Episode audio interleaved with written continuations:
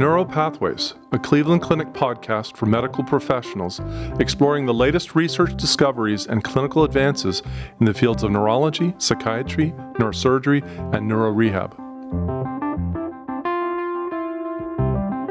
It's no secret that the cures for today's most daunting brain and spine diseases are likely to start at the lab.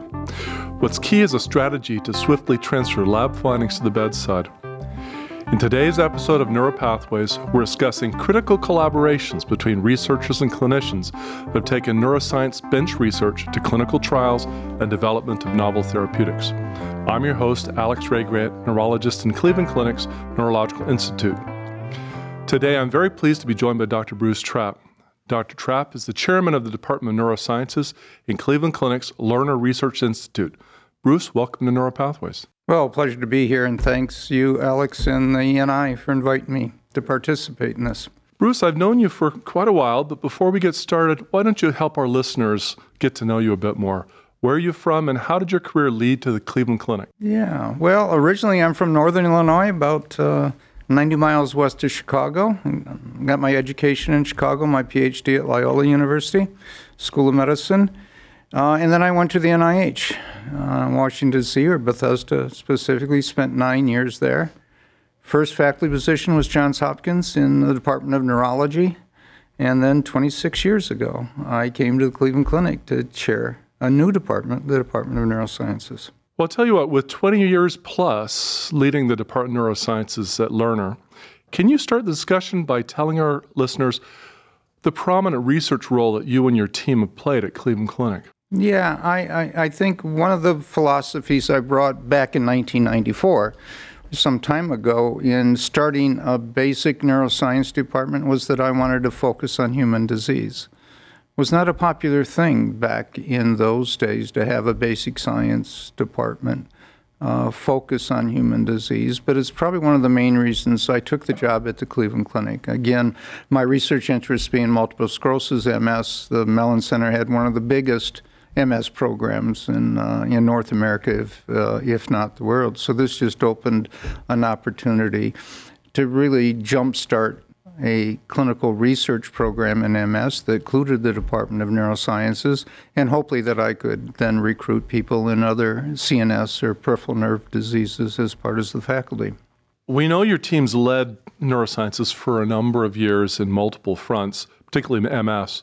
Can you talk about some of the many successes, including recent identification of a new subtype of MS? I think if we look back um, from the beginning of this program, and, and you know, I'd like to just mention that one of the things that have made us successful is our autopsy program. So we study MS by studying MS, and that takes an awful lot of coordination with the neurologist at the Mellen Center, radiologist in the Radiology Institute, and BME.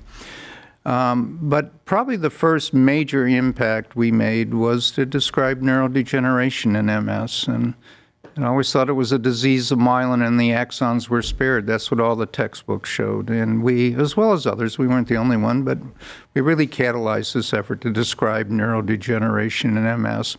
And that loss of neurons or axons was probably the major cause of permanent neurological disability in the disease. And um, so that was a seminal finding. It's, I think, the number one cited paper in all of MS research still, and that was published in 98, uh, a long time ago. But then we have carried on that interest, trying to figure out how neurons and axons may die in MS. Are there therapeutic targets there that we could treat? You know, we know the anti inflammatory therapies do very well, they slow the disease they don't stop it. So we're looking for additional targets, additional therapies. And the neuron and the axon is that therapy. So our most recent observation, we always thought the neurodegeneration was a consequence of demyelination, but we presented data last year in a, in a subgroup of MS patients that they had neurodegeneration without demyelination. So providing the first evidence or among the first evidence that separates demyelination and neurodegeneration. And so now we're trying to figure out the mechanisms, potential mechanisms of that neuronal loss. And I know that we in the MS field struggle with the degenerative component and you know how to work on that and how to explain that to our patients. You know, why are their MRI scans pretty steady and they feel the relentless decline? So You know, that's a very important field of endeavor.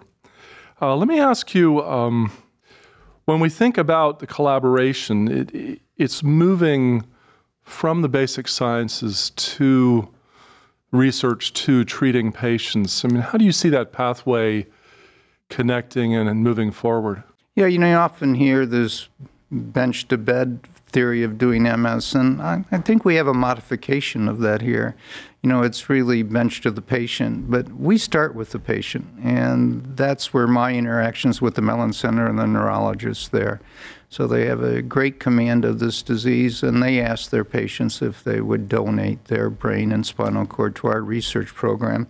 And I think we've done about 180 some now, uh, and this has made a huge difference in our understanding of the brain. So I look at our research as going from patient to bench and then back to patients. So the best way to study MS is to study MS, and that is to get our hands on these brains and spinal cord and try to figure uh, what's uh, going on.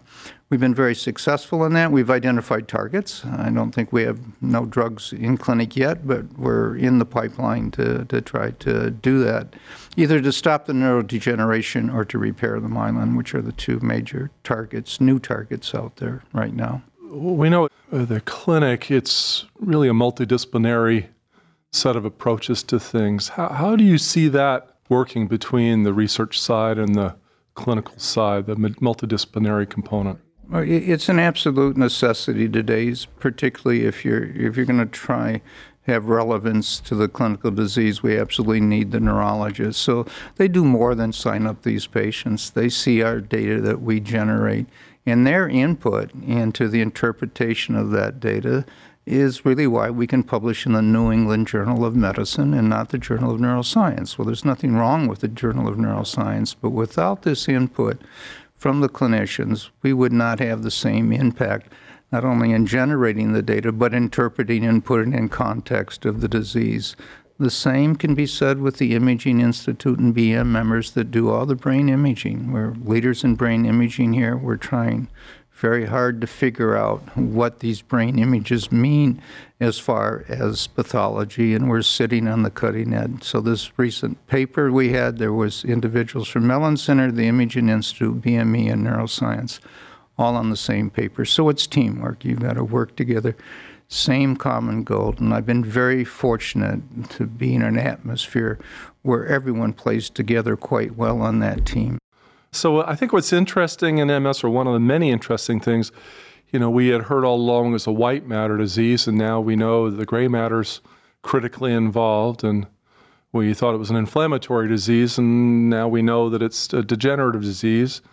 We used to think it was a T cell disease, and now we know it's a B cell disease as well as many other effectors. So, what we're learning is overturning what we used to think we knew. Is there a lot of things that you've learned that changed your mind about MS over time? Well, yeah. I mean, uh, I really was trained as a myelin biologist and interested in the cell biology of myelin.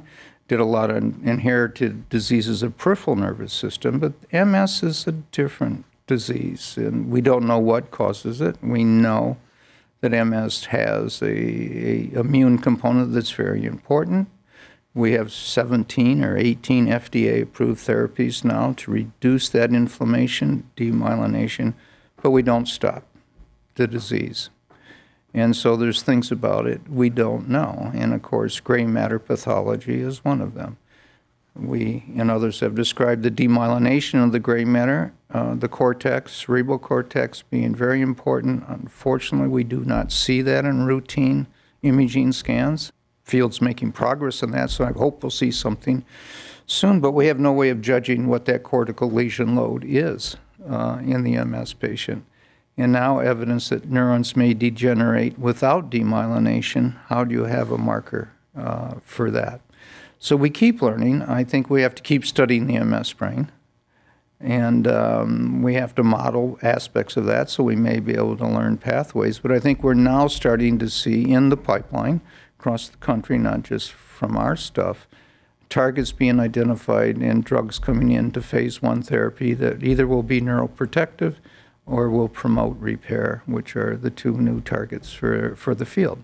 Obviously, you look ahead as to what's the next three to five years for your lab and, and for the collaboration. Are there some new things you can point our audience to that you're planning on the horizon?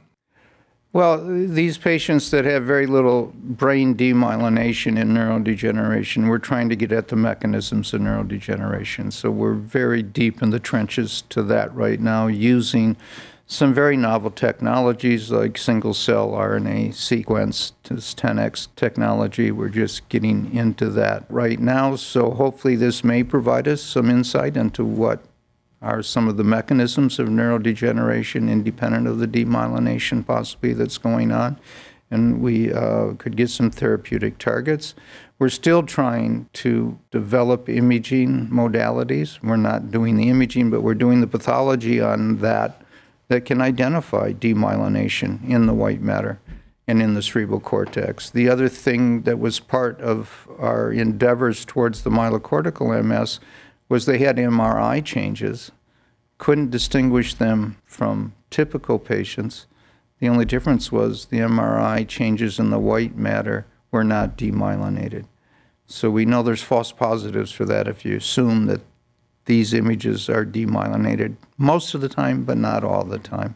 Important, it's very important. If we're going to develop remyelinating therapies, we have to have an imaging baseline of demyelination when we put the patient on the drug.